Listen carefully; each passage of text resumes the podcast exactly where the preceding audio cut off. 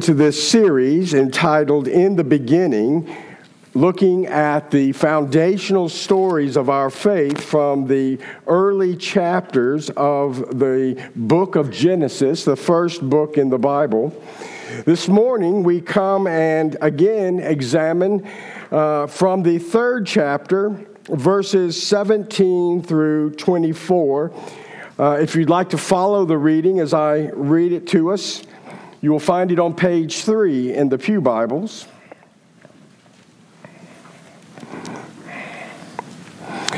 God speaking, and he says, to Adam he said, because you listened to your wife and ate from the tree about which I commanded you, you must not eat of it. Cursed is the ground because of you. Through painful toil you will eat of it all the days of your life. It will produce thorns and thistles for you, and you will eat the plants of the field. By the sweat of your brow you will eat your food until you return to the ground, since from it you were taken, for dust you are, and to dust you will return. Adam named his wife Eve because she would become the mother of all the living. And the Lord God made garments of skin for Adam and his wife and clothed them. And the Lord God said, the man has now become like one of us, knowing good and evil. He, not, he must not be allowed to reach out his hand and take also from the tree of life and eat and live forever. So the Lord God banished him from the Garden of Eden to work the ground from which he had been taken.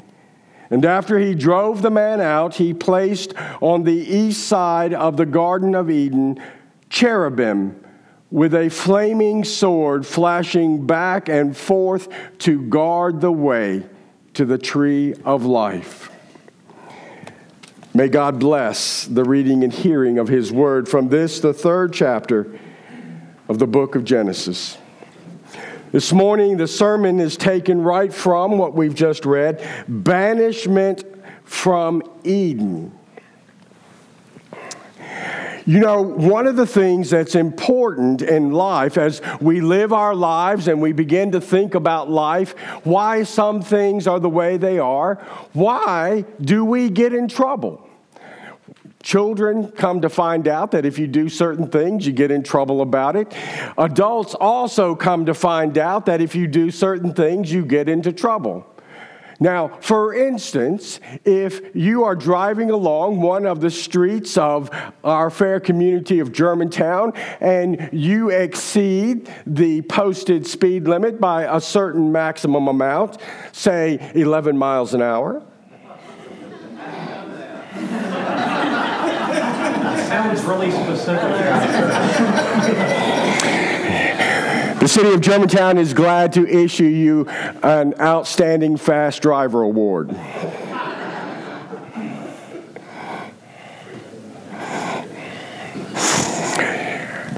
We all get in trouble for different things.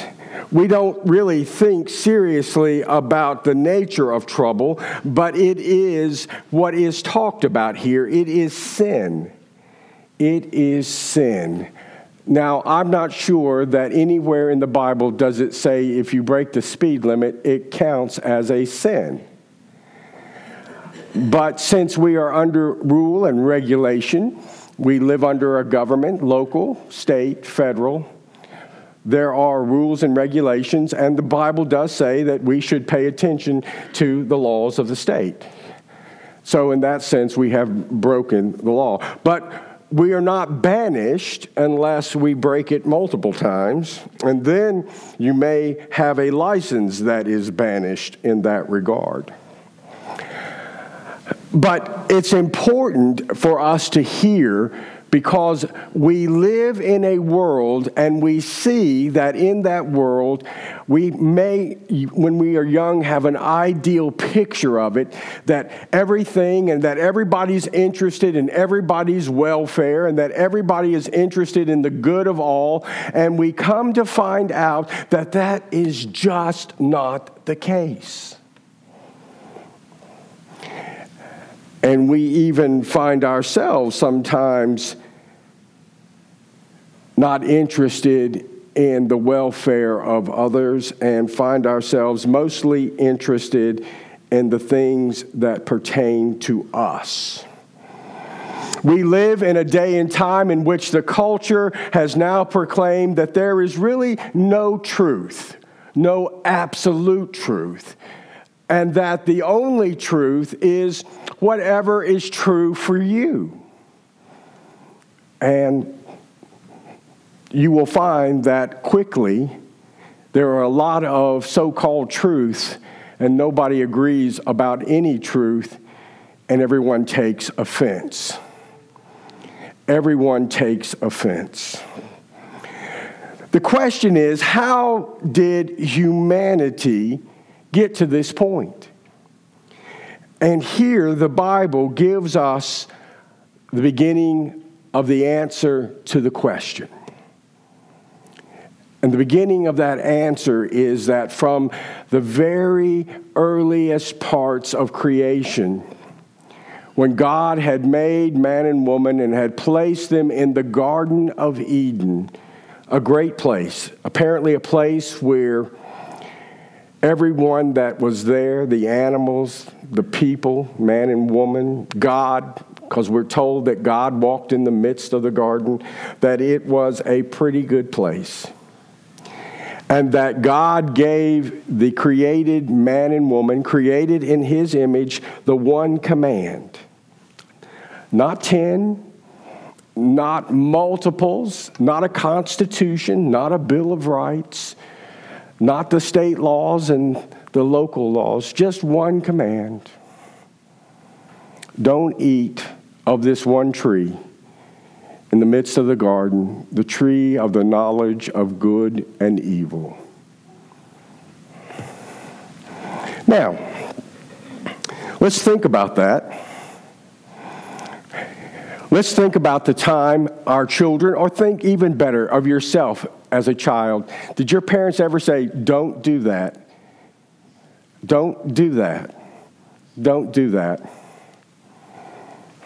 When I was four years old, my dad and mother, time and time again, had told me, don't play with matches. Do not play with matches. So I got my three-year-old brother, I was four, he was three, and I said, come in here, watch this. Knowing very well that I had been told time and time again, you don't play with matches. And I didn't play with one, I played with the whole pack. Fortunately, I did not burn down the house. And I thought I had hit it pretty well. It never occurred to me that my parents could smell sulfur throughout the house.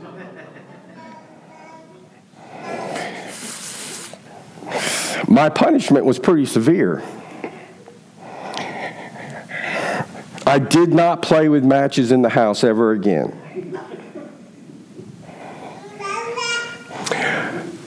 But the point is that we all know, and sometimes just one command, and here it was for humanity, one command, and they couldn't do it. They couldn't do it. They got some bad advice, counsel from a certain serpent, but they couldn't do it, and so they ate. It says their eyes were open, and from that point on, they were in a broken relationship with God, because when God came to look for them, they hid. And when he said to them, why did you hide? Well, we were unclothed and we didn't want you seeing us. And he said, well, who told you that?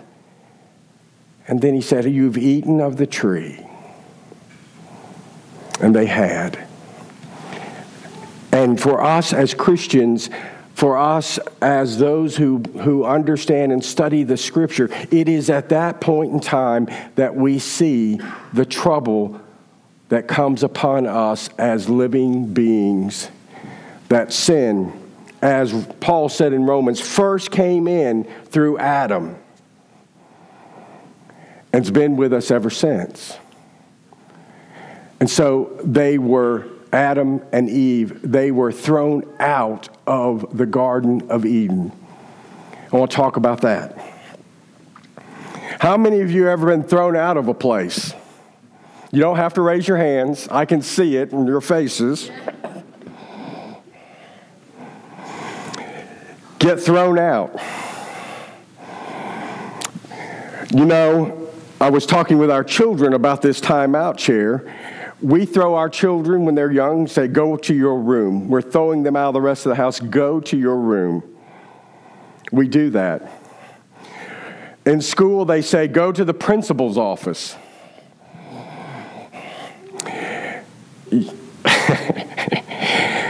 When we get older and we do something more serious, they may say, go to jail.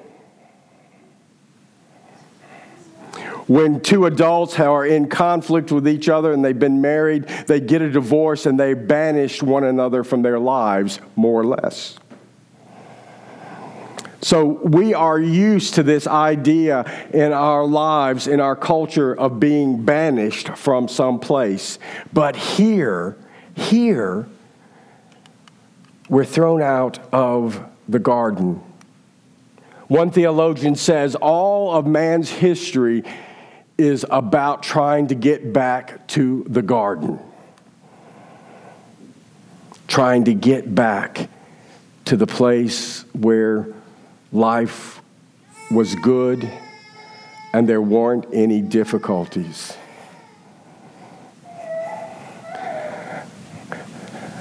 So, we've been kicked out.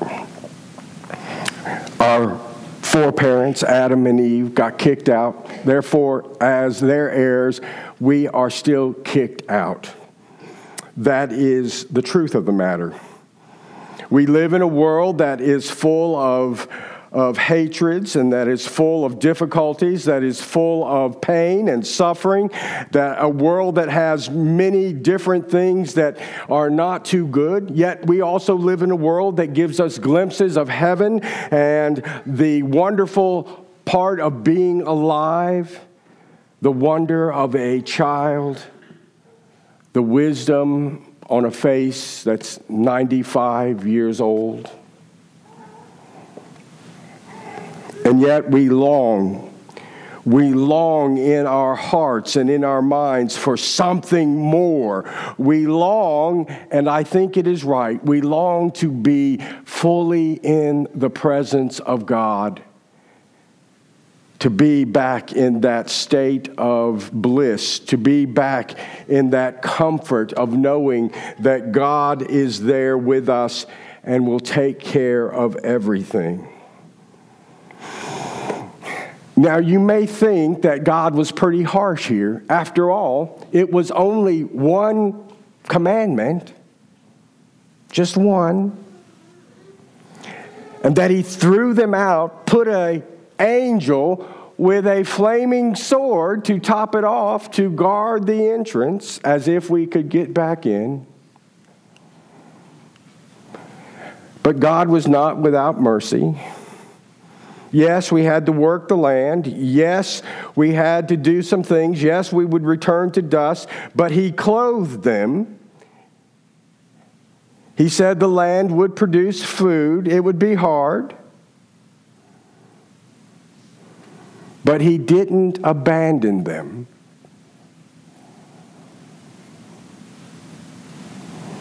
And in the course of time, God would send one who would be able to forgive the sin. God sent his Son who would be able to reconcile us.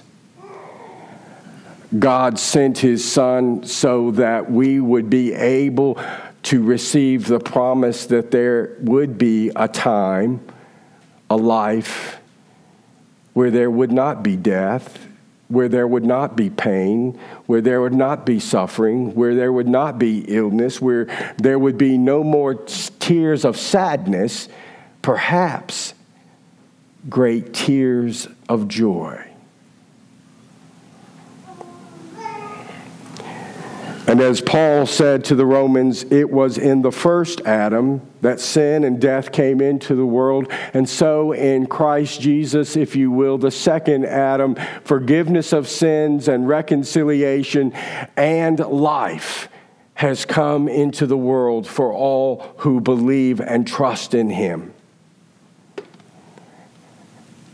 And we do not have to fear any longer the banishment from the garden. If you were to do a Google search on the word Eden used in book titles, you get pages of books that have incorporated the word Eden. John Steinbeck, his great novel East of Eden, comes actually from the fourth chapter of the book of Genesis that we will talk about next week. But it's deep in the human soul that we have been estranged from God. And it wasn't God who did the estranging. It was us who are sinful human beings. But God in his great mercy, God in his benevolent grace has given us a way to go back. It is not complete in this world, but it can be lived out in this world by how we live, knowing that we are a forgiven people, knowing that it takes each and every day for us to get up and to love like Christ Jesus loved us, and to trust that when that day comes and we are no longer in this world, that we will be in a much greater world.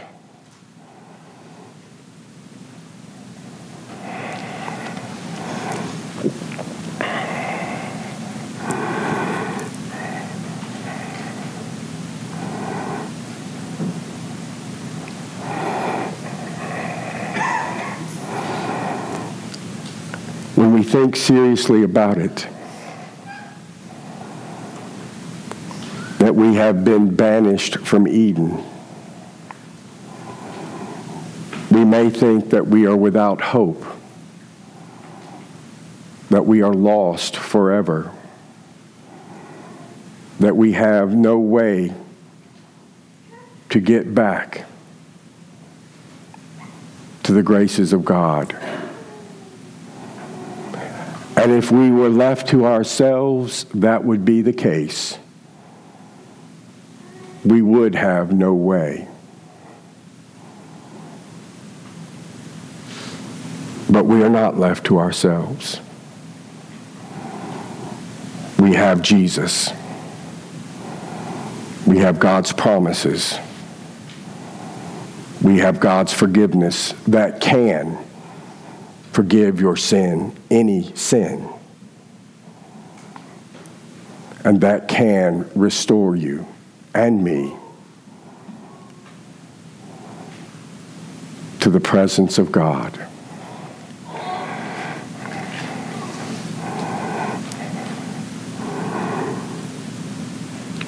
As Paul said, we all sin. We all fall short of the glory of God. But thanks be to God, who has given us his Son, Jesus Christ. That is the answer. That is the outcome. That is God's grace to us. Do not forget it. Do not take it for granted. But accept it. as God's gift to you.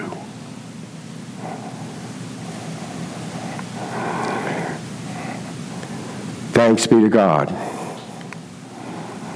who loves us despite ourselves. Amen.